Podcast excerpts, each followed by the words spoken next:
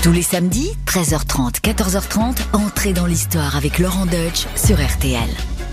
Bonjour les amis, c'est Laurent Deutsch. Nous sommes le 6 mai 2023 et le monde entier a les yeux fixés sur l'Angleterre. Ce matin, le roi Charles III a été couronné en grande pompe à l'abbaye de Westminster. Ce moment, il en rêvait depuis très très longtemps. Rendez-vous compte, sa mère Elisabeth II a été sacrée, elle, le 2 juin 1953, à 27 ans, et Charles III en a 74. Il a donc attendu à un mois près 70 ans pour ceindre la fameuse couronne de Saint-Édouard. C'est dire si l'événement est exceptionnel pour le Royaume-Uni et pour le Commonwealth, mais aussi pour les autres monarchies européennes. La Norvège, la Belgique, la Suède ou l'Espagne ont relégué depuis longtemps au magasin des accessoires ces bibis qui pèsent une tonne et qui ne sont vraiment plus tendance.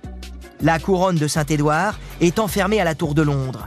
Et figurez-vous qu'on l'a exfiltrée en secret au mois de mars dernier pour l'ajuster au tour de tête de Charles III. C'est à des petits détails comme cela qu'on se rend compte que la Queen n'est vraiment plus là. Elle qui aimait tellement les chapeaux. Alors, pour une dernière revue, entrez avec moi dans l'histoire d'une jeune princesse qui n'aurait jamais dû régner et qui fut l'une des plus extraordinaires souveraines, souverains compris, de toute l'histoire. Elle a rencontré les Beatles, sept papes et fut l'une des femmes les plus riches du monde. Oui, entrons dans l'histoire et suivons la femme la plus célèbre et la plus admirée du monde que même ses chiens suivaient partout. RTL, entrez dans l'histoire. Avec Laurent Deutsch.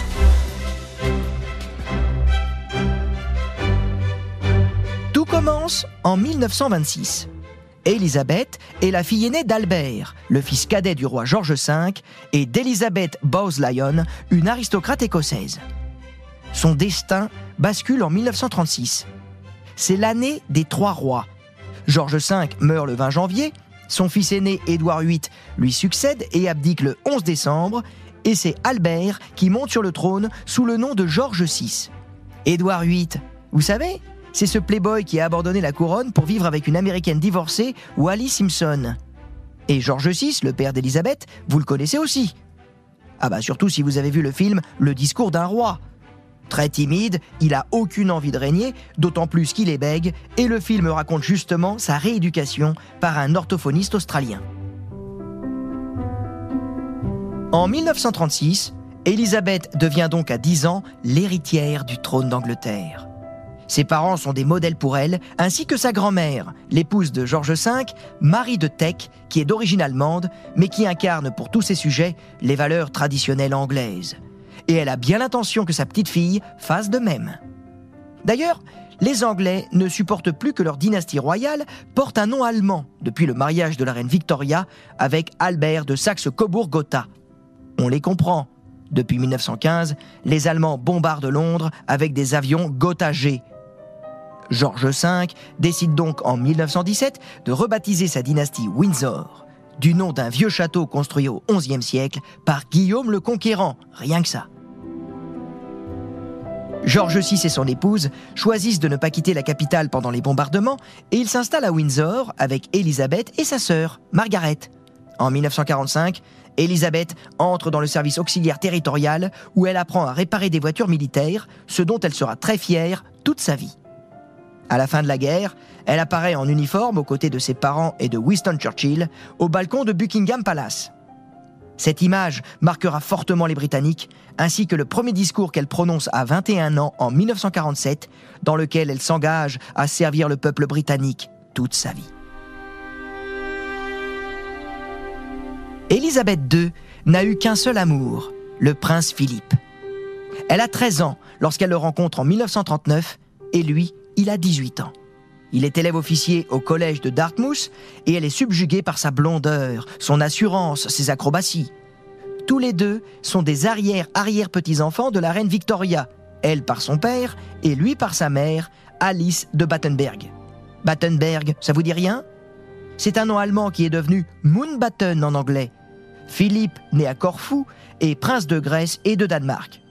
Mais autant l'enfance d'Élisabeth a été choyée et protégée, autant la sienne a été mouvementée. Son père a été déchu de ses droits en Grèce et s'est exilé, et Philippe a fait l'essentiel de ses études en Angleterre. Pendant la guerre, Elisabeth revoit son prince viking et lui écrit de plus en plus souvent. Elle installe même sa photo sur sa table de nuit. Eh oui, on a du mal à le croire aujourd'hui, mais la princesse Elisabeth a été une jeune fille sentimentale, bien décidée à épouser son prince charmant.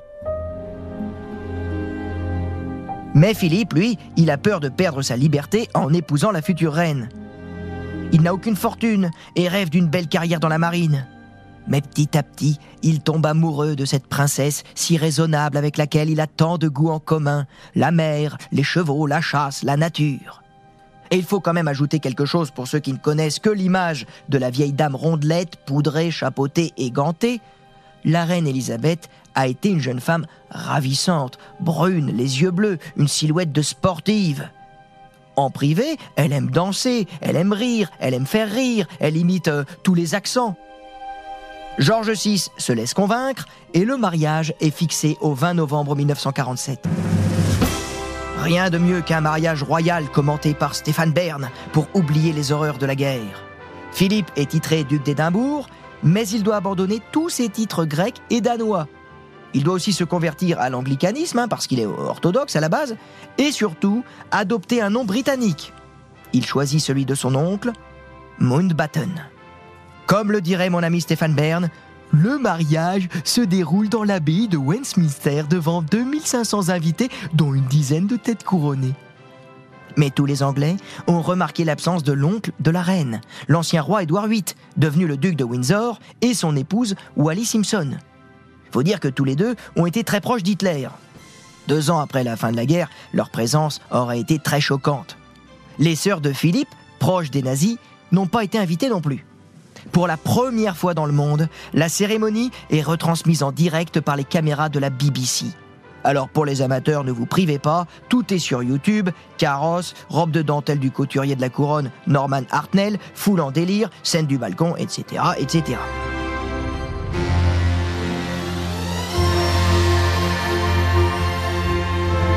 Pendant leurs premières années de mariage, ils mènent une vraie vie de couple. Philippe s'épanouit dans son métier de marin, notamment en Méditerranée. Leur séjour à Malte en 1950 est une seconde lune de miel. Charles naît en 1948, puis Anne en 1950, mais ils voient peu leurs parents qui voyagent beaucoup. Au Canada, aux États-Unis, en Afrique du Sud. Il faut dire que l'Empire anglais, hein, le Commonwealth, ça va sur toutes les mers du globe. Mais quand même, leur première visite officielle est pour la France, où ils sont reçus par le président Vincent Auriol. La France républicaine, qui adore les fastes monarchiques, leur fait un triomphe place de la Bastille. Tout un symbole. Pendant ce temps, Charles et Anne sont confiés à Queen Mum, qui n'a rien perdu de son énergie et de sa gaieté. Il paraît que son goût pour le gin y est pour quelque chose. Ça picolait sec avec Churchill. Il y a même une marque à son nom. En tout cas, elle se révèle une grand-mère extraordinaire, surtout pour Charles.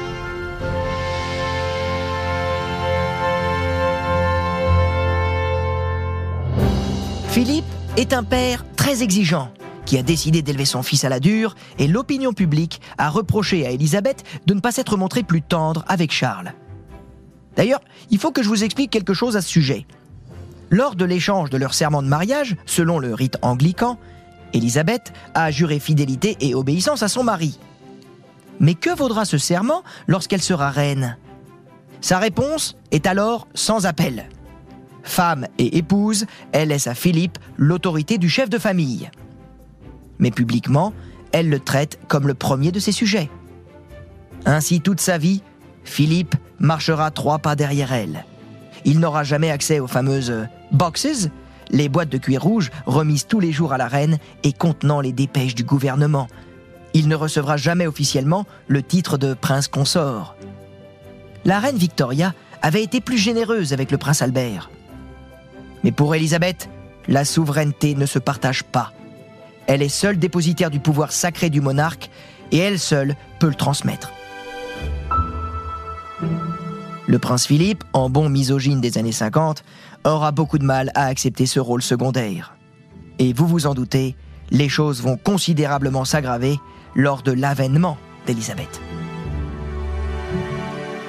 Philippe lui annonce la mort de George VI en 1952 alors qu'ils sont en voyage au Kenya. Dès le lendemain, le 7 février, lors de leur atterrissage à Londres, la fonction saisit Elisabeth. Elle a 26 ans, mais elle a été initiée très tôt aux affaires par son père. Elle a déjà une idée très précise de ses devoirs et de la nécessité de séparer sa vie privée de sa vie publique. Or, c'est son mari, Philippe, qui va provoquer la première affaire d'État en revendiquant le droit de donner le nom de Moonbatten à la dynastie. Elisabeth refuse. C'est leur premier grave conflit. Philippe est furieux, il hurle qu'il n'est qu'une foutue amibe et qu'il est le seul homme en Angleterre à ne pas pouvoir transmettre son nom à ses enfants. Et en 1957, des rumeurs circulent sur ses infidélités et sur ses virées nocturnes avec ses copains du Thursday Club. Il part tout seul en voyage pendant quatre mois et la presse est sur les dents lors de leur retrouvaille à Lisbonne. Elisabeth doit lâcher du lest. Elle le nomme alors prince du Royaume-Uni et plus tard, elle autorisera ses enfants et futurs petits-enfants non héritiers du trône à porter le double nom de Moonbatten Windsor. Le prince Andrew naît en 1960 et le prince Edward en 1964 et elle se montrera beaucoup plus maternelle avec ses deux derniers fils. En revanche, ses démêlés avec sa sœur Margaret vont faire la une de la presse dès le début de son règne. Les deux sœurs sont en effet très différentes, mais très proches l'une de l'autre. Et il n'est pas vrai que Margaret a rêvé d'être reine. Elle est trop bien placée pour savoir ce que cela signifie. Plus exubérante, plus moderne aussi qu'Elisabeth, elle n'aurait jamais accepté les contraintes de la charge. Mais en 1952, elle est troisième dans l'ordre de succession au trône. Ça peut arriver. Ça signifie donc qu'elle a des devoirs envers la dynastie et qu'elle ne peut pas se marier sans l'accord de la reine. Et ça c'est bien dommage, car Peter Townsend est un héros de guerre. Il a été l'écuyer de George VI et toute la famille royale a de l'amitié pour lui, mais il est divorcé. Or, l'église anglicane interdit le divorce et la reine est le chef de l'église anglicane. Elle est coincée, Margaret. En plus, le traumatisme de l'abdication d'Édouard VIII par amour pour une femme divorcée est encore dans toutes les têtes et le gouvernement est vent debout lui aussi contre ce mariage et menace d'exiler Margaret et de la priver de tous ses revenus si elle insiste. Elle est coincée, Margaret. Elle cède et elle devient pour le monde entier la princesse triste. Alors, Élisabeth se sent coupable. Mais en tant que souveraine, elle n'avait pas le choix.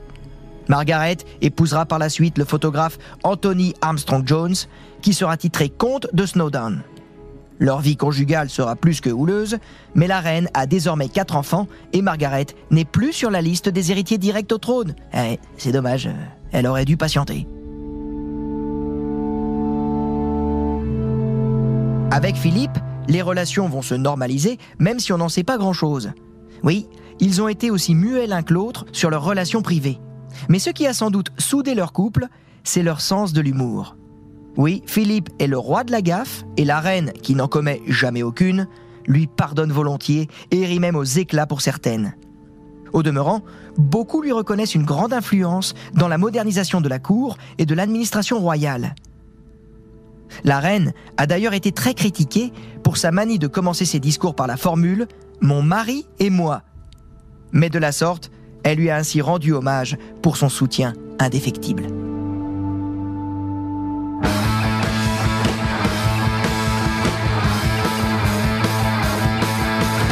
Le règne d'Élisabeth commence sous le signe du devoir, de la dignité, du respect des usages et du protocole. Un seul mot d'ordre, servir. C'est Winston Churchill qui guide ses premiers pas.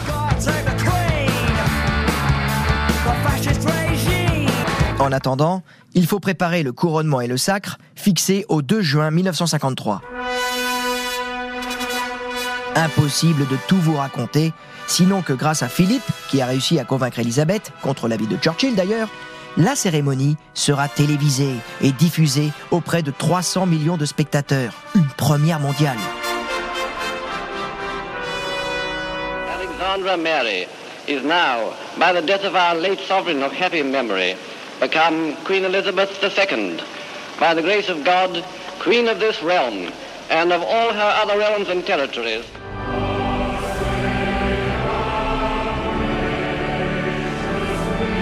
Seul le moment sacré de l'onction avec les huiles saintes ne sera pas filmé.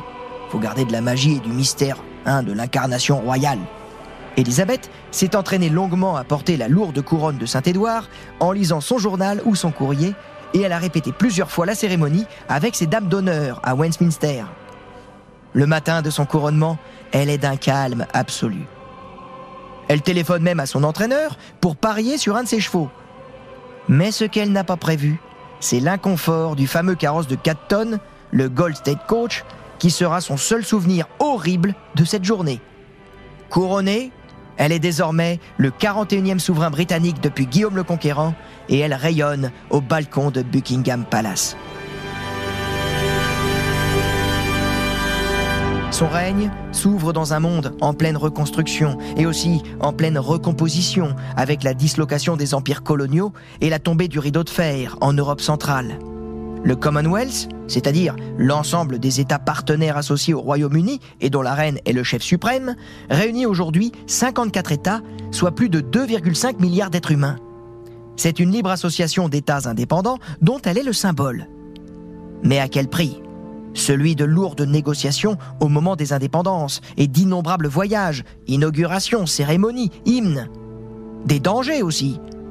En 1961, elle se rend au Ghana État sous emprise soviétique, contre l'avis de son Premier ministre, et c'est en dansant en public la rumba avec le président Nkrumah qu'elle réchauffe la guerre froide.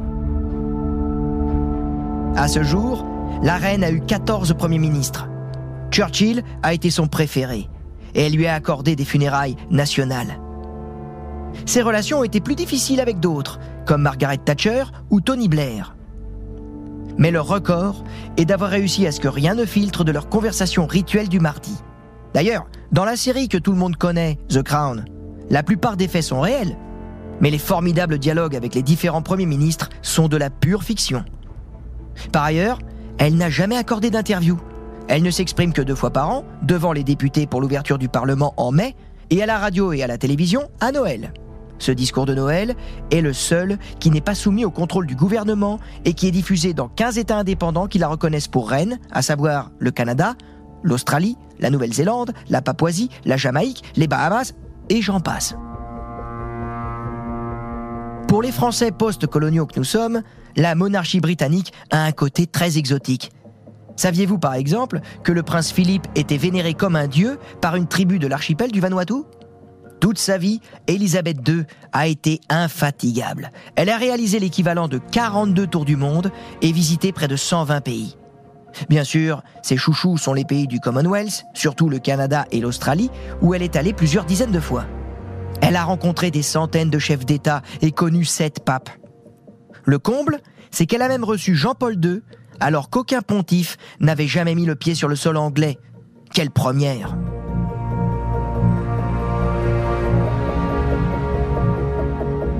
Elisabeth II a continué à voyager jusqu'en 2015, c'est-à-dire jusqu'à sa 90e année. Elle a aimé passionnément son fameux yacht, le Britannia, et la première fois qu'elle a versé une larme en public, c'est lorsqu'il a été désarmé en 1997. Elisabeth II a aussi toujours eu des tenues très vives, très flashy, un véritable arc-en-ciel. Ce qui est d'ailleurs assez surprenant chez cette farouche adepte de la discrétion. Mais c'est la reine qui s'habille ainsi et non la femme. La reine qui doit être reconnue immédiatement entre tous. Eh oui, tout est calculé. Les ourlets de ses jupes sont plombés pour ne pas risquer un coup de vent indiscret. Ses chapeaux sont dimensionnés pour laisser voir son visage. Ses mains sont gantées pour serrer des centaines de mains et ses talons assez larges pour rester des heures debout. Et surtout, personne ne doit la toucher. Et là, vous vous souvenez peut-être de Michelle Obama qui a osé mettre la main sur son épaule. À l'époque, la reine n'avait rien dit. Mais la presse britannique a crié au crime de lèse-majesté. Michelle Obama a révélé par la suite qu'elles étaient tout simplement en train de se plaindre toutes les deux d'avoir mal aux pieds. Dans sa vie privée, Elisabeth II est plutôt en jupe confortable, en bottes de caoutchouc ou en tenue de cheval, un foulard sur la tête, particulièrement au château de Balmoral en Écosse, où elle passe régulièrement l'été en famille. Donc vous l'avez compris, il y a la reine dépositaire d'un héritage sacré, quasi mystique, et qu'elle a juré de maintenir jusqu'à son dernier souffle, et il y a l'épouse, la mère, mais aussi la fille, la sœur, et bientôt la belle-mère et la grand-mère. Dans tous ces rôles, rien ne lui sera épargné.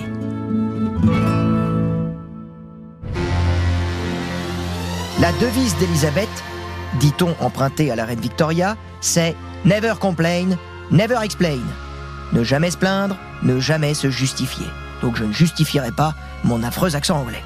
Never complain, never explain. Nous ne saurons donc rien de ses sentiments, ses émotions, ses craintes, ses angoisses, mais aussi ses colères, ses rages, ses fureurs qu'elle a dû ressentir face aux innombrables scandales provoqués par sa famille.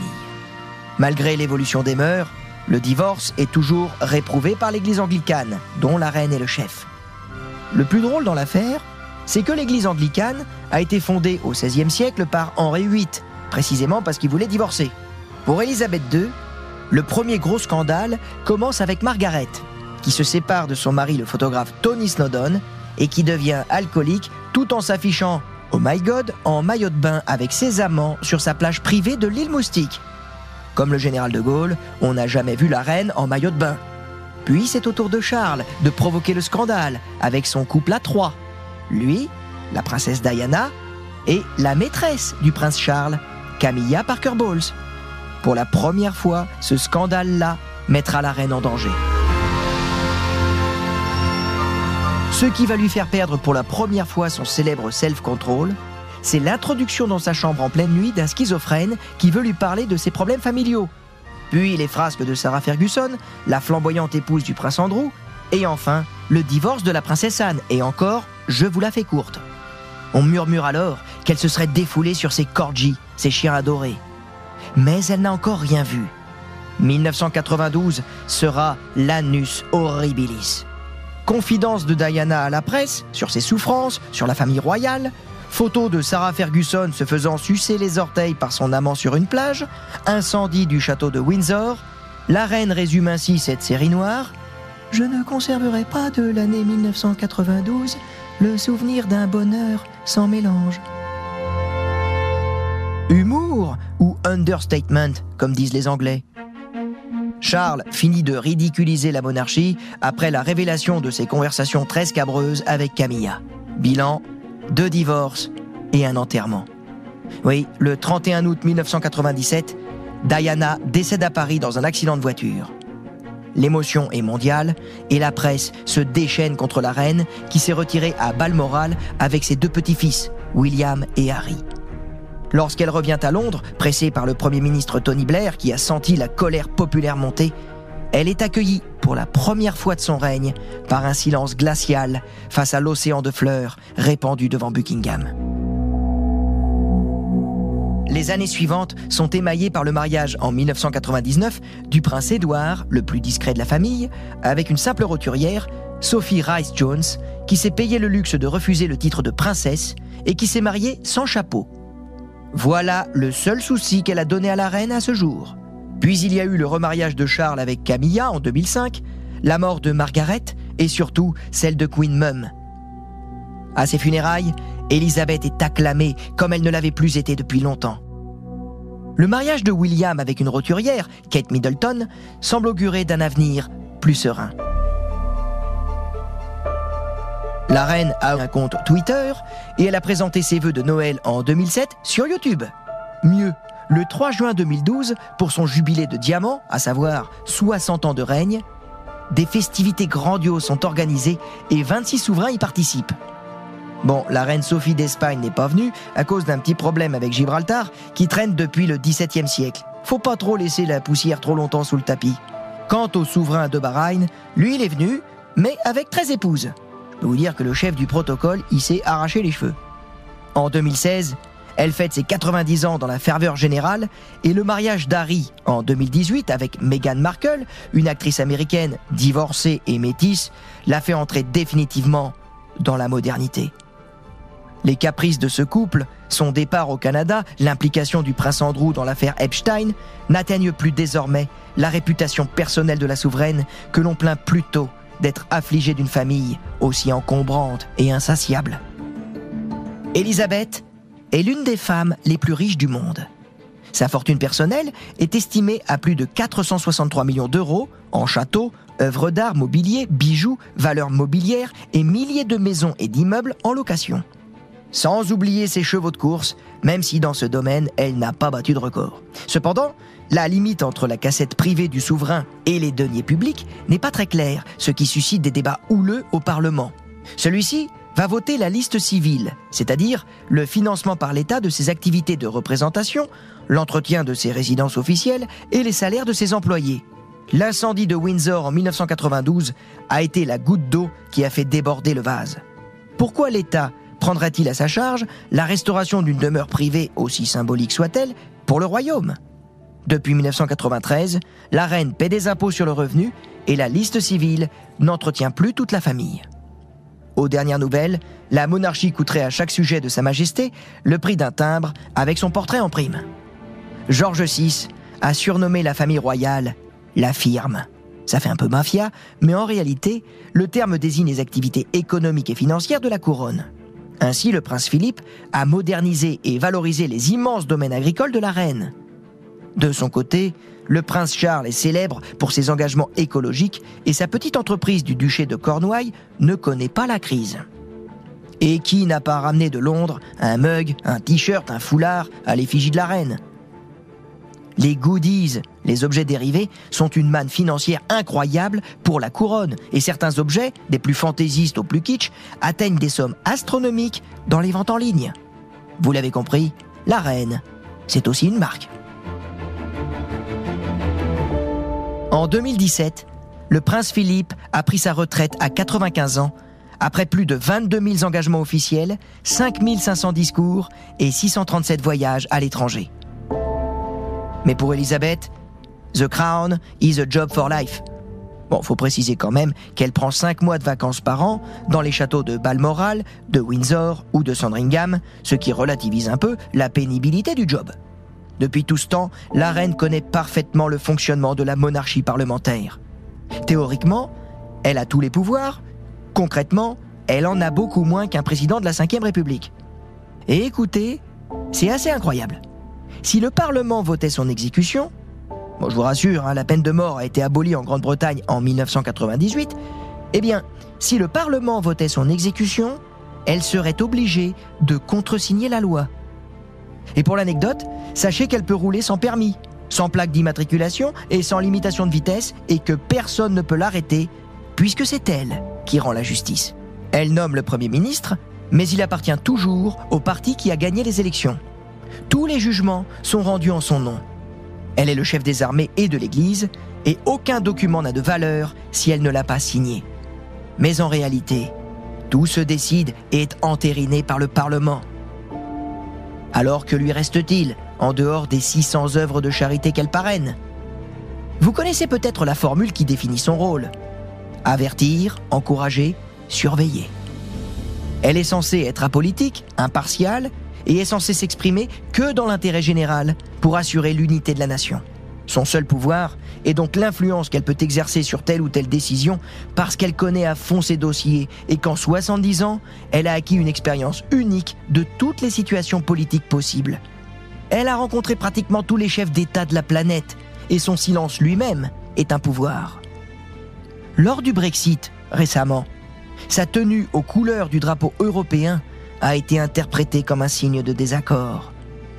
Son influence est d'autant plus grande qu'elle est le chef du Commonwealth, ce qui lui donne une aura planétaire. 900 millions de personnes l'ont vu sauter en parachute avec James Bond en 2012 pour les Jeux Olympiques. Je vous rassure, c'était une doublure. Elle fait le show, elle fait le job, et elle donne à voir au monde entier le spectacle d'une monarchie qui a su évoluer tout en conservant ses traditions immuables. Le 2 juin, Elisabeth a fêté son anniversaire avec le célèbre défilé Trooping the Color, auquel elle a participé à cheval jusqu'en 1987. Elle célébrera en même temps son jubilé de platine, c'est-à-dire ses 70 ans de règne. En Europe, seul Louis XIV a régné plus longtemps, à savoir 72 ans. Je peux vous dire que ce serait un vrai coup de Trafalgar si notre roi Soleil était détrôné par la perfide Albion. Et pendant ce temps, Charles attend. Oui, Charles attend. Ah, Charles attend. Il a 72 ans, Charles attend. Il a battu le record de son arrière-arrière-grand-père, le roi Édouard VII, qui a attendu 60 ans pour succéder à sa mère, la reine Victoria. Alors, il n'est pas aussi populaire que son fils, William, mais rien ne peut s'opposer à ce qu'il succède à sa mère. Et sûrement pas elle, qui a passé sa vie et son règne à faire respecter les formes de la monarchie pour assurer son avenir. Alors, en attendant The King, God Save the Queen.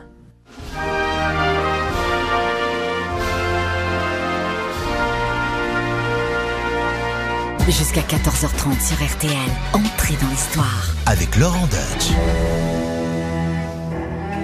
Lorsque l'on regarde les images du couronnement de Charles III, il est impossible, quel que soit notre âge, de ne pas se souvenir de celle du couronnement d'Élisabeth II. Trois générations les ont vues. D'abord en direct à la télévision en 1953, et surtout dans les innombrables documentaires, films historiques et séries télévisées qui ont suivi, dont la dernière en date, The Crown. Un titre qui résume toute la vie d'Élisabeth II, placée sous le signe du devoir et de la fidélité aux traditions. Traditions qui étaient pour elle garantes de la stabilité et de l'avenir de la couronne. Et elle avait raison. Alors que comme dans la plupart des pays occidentaux, les Britanniques ne vont plus beaucoup à la messe, et la mondialisation et la société numérique ont fait éclater les structures traditionnelles de la société, Élisabeth II restait convaincue que toutes les sociétés ont besoin d'une dimension sacrée. Et voilà pourquoi la monarchie britannique continue de faire rêver dans les chaumières aujourd'hui. Et ainsi, le Royaume-Uni se prépare au sacre de Charles III depuis plusieurs années. Des commissions spéciales ont rendu des rapports pour moderniser les cérémonies et les adapter au XXIe siècle. Plus question d'inviter 8000 personnalités. Brexit et crise économique obligent. Mais cela reste luxueux, autrement, ça ferait pas rêver. Et puis surtout, il s'agit d'un double couronnement. Celui de Charles, mais aussi celui de Camilla Shand. On n'avait pas vu cela depuis le 12 mai 1937, jour du couronnement de George VI et d'Elizabeth Bose-Lyon. Vous vous souvenez La mère d'Elisabeth, Queen Mum? Alors, Elisabeth II, je vous l'ai raconté, n'a pas souhaité donner un rôle politique à son mari Philippe d'Édimbourg. Il n'a jamais reçu officiellement le titre de prince consort. Donc, vous ne l'avez jamais vu avec une couronne sur la tête. Mais pour Camilla, la reine a été grande dame et a décidé, peu avant sa mort, qu'elle aurait droit au titre de reine. Après tout, Charles III aussi a divorcé. Mais ce que vous ne voyez pas, c'est la marque spécifique de Charles III pionnier de l'écologie, sur ce couronnement. La fameuse huile sainte est désormais une huile végane. Les olives proviennent toujours du mont des Oliviers et ont été pressées à froid, of course, à Bethléem. Mais plus question d'y ajouter du parfum de civette, tiré, au cas où vous ne le sauriez pas, des glandes génitales d'un petit mammifère croisé entre le renard et le chat. Et encore moins d'ambre gris, prélevé dans l'estomac des baleines. En revanche, Charles III n'a pas eu de problème pour composer son emblème, car tous les pays du Royaume-Uni, et même ceux du Commonwealth, ont une plante pour symbole. Rose pour l'Angleterre, chardon pour l'Écosse, jonquille pour le Pays de Galles, trèfle pour l'Irlande du Nord, érable pour le Canada, kiwi pour la Nouvelle-Zélande. Ah non, là ça marche plus, c'est un oiseau. Bon allez, vous trouverez les autres sans moi. Je vous quitte maintenant pour vous laisser profiter de ces trois jours de fête, d'illumination, de concerts, de pique-niques et d'opérations de bénévolat dont Charles III a souhaité marquer son avènement. En tout cas, on lui souhaite bon courage, car ça va être très dur de succéder à une légende. Après God Save the Queen, God Save the King, sire. RTL, entrée dans l'histoire. Avec Laurent Deutsch.